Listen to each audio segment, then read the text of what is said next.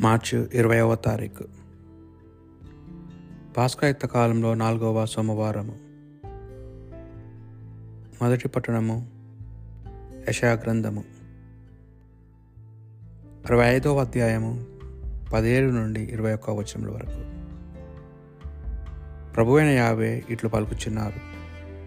ఇదిగో నేను నూత దివిని నూత భూమిని సృజించుతున్నాను పూర్వ సంఘటనలకు ఇక ఎవరును జ్ఞాప్తికి తెచ్చుకొనరు. నేను సృజించబోవు వాణిని గాంచి మీరు సదా ఆనందింపుడు. నేను కలిగింపబోవు ఎరుశ్లేము సంతసముతో నిండి ఉండును. ఆ నగర పౌరులు ఆనందంతో అలరారుదురు. నేను ఎరుశ్లేమును చూచి ఆనందింతును. నా ప్రజలను గాంచి హర్షింతును.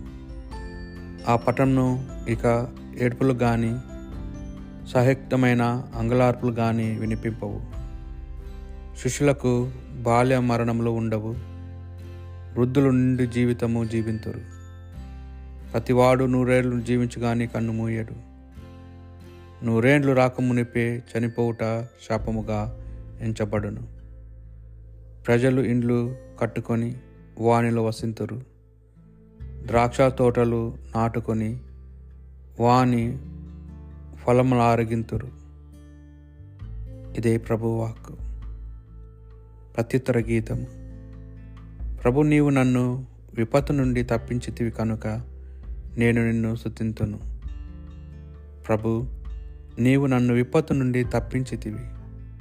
శత్రువులు నా పతనము చూచి సంతసించుకున్నట్లు చేసితివి. కనుక నేను విన్ను నిన్ను స్థుతింతును ప్రభు నీవు నన్ను పాతాల లోకం నుండి వెలుపలకి కొని వచ్చితివి.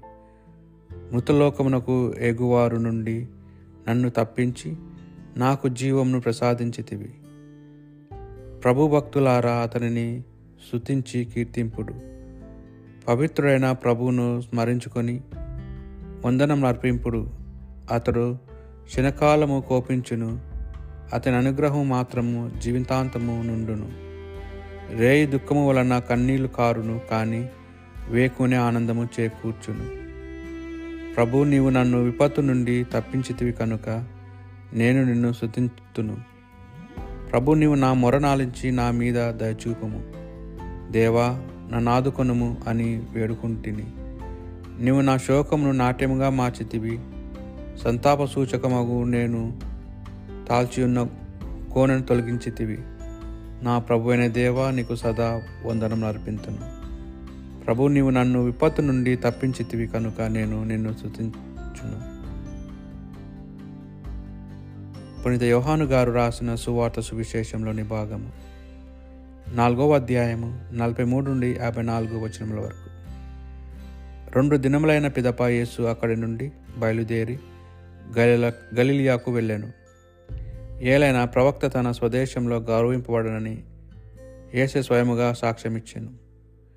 యేసు గలీలకు వెళ్ళినప్పుడు అచ్చటి ప్రజలు ఆయనను ఆహ్వానించిరి ఏలైనా పాస్క పండ సందర్భమున గలిలియా నివాసులు ఎరుసలేమునకు వచ్చినప్పుడు ఆయన చేసిన అద్భుత కార్యములన్నీ స్వయముగా చూచిరి. అంతటా ఆయన నీటిని ద్రాక్షారసంగా మార్చిన గలిలియాలోని కానాను ఆన పల్లెకు మరలా వచ్చాను. కపారాంలో ఒక ప్రభుత్వ ఉద్యోగి ఉండెను. అతని కుమారుడు రోగముతో పడి ఉండెను. యేసు యుదయా నుండి గలియాకు తిరిగి వచ్చినని విని ఆ ఉద్యోగి ఆయన వద్దకు వెళ్ళి ప్రాణ సంకటములో పడి ఉన్న తన కుమారుని ఆయన వచ్చి స్వస్థపరపవలనిదిగా ప్రార్థించాను. మీరు సూచక్రియలను మహత్కార్యము చూచనే తప్ప విశ్వసింపరు అని యేసు పలికెను. ప్రభు నా కుమారుడు చనిపోకముందే రండు అని ఆ ఉద్యోగి వేడుకొనెను. నీ వెళ్ళుము నీ కుమారుడు జీవించును అని యేసు అతనితో చెప్పాను. అతడు యేసు మాట నమ్మి తిరిగిపోయాను. మార్గమధ్యం అతని సేవకులు ఎదురై నీ కుమారుడు స్వస్థడాయను అని చెప్పిరి. ఏ గంట నుండి బాలునికి ఆరోగ్యము చక్కబడిన పడసాగినది అని అతడు సేవకులను అడుగగా నిన్ను మధ్యాహ్న నిన్న మధ్యాహ్నము ఒంటి గంటకు జ్వరము విడిచిపొట్టి ఉన్నది అని వారు చెప్పిరి. నీ కుమారుడు జీవించునని యేసు తనతో చెప్పిన గంట అదేనని అతడు గ్రహించాను. కనుక ఆ ఉద్యోగి అతని కుటుంబం యేసును విశ్వసించిరి. ఇది ఏసి యేసు ఉదయా నుండి గలిలేక వచ్చి చేసిన రెండవ సూచక్రియ ఇది ప్రభు సువిశేషము.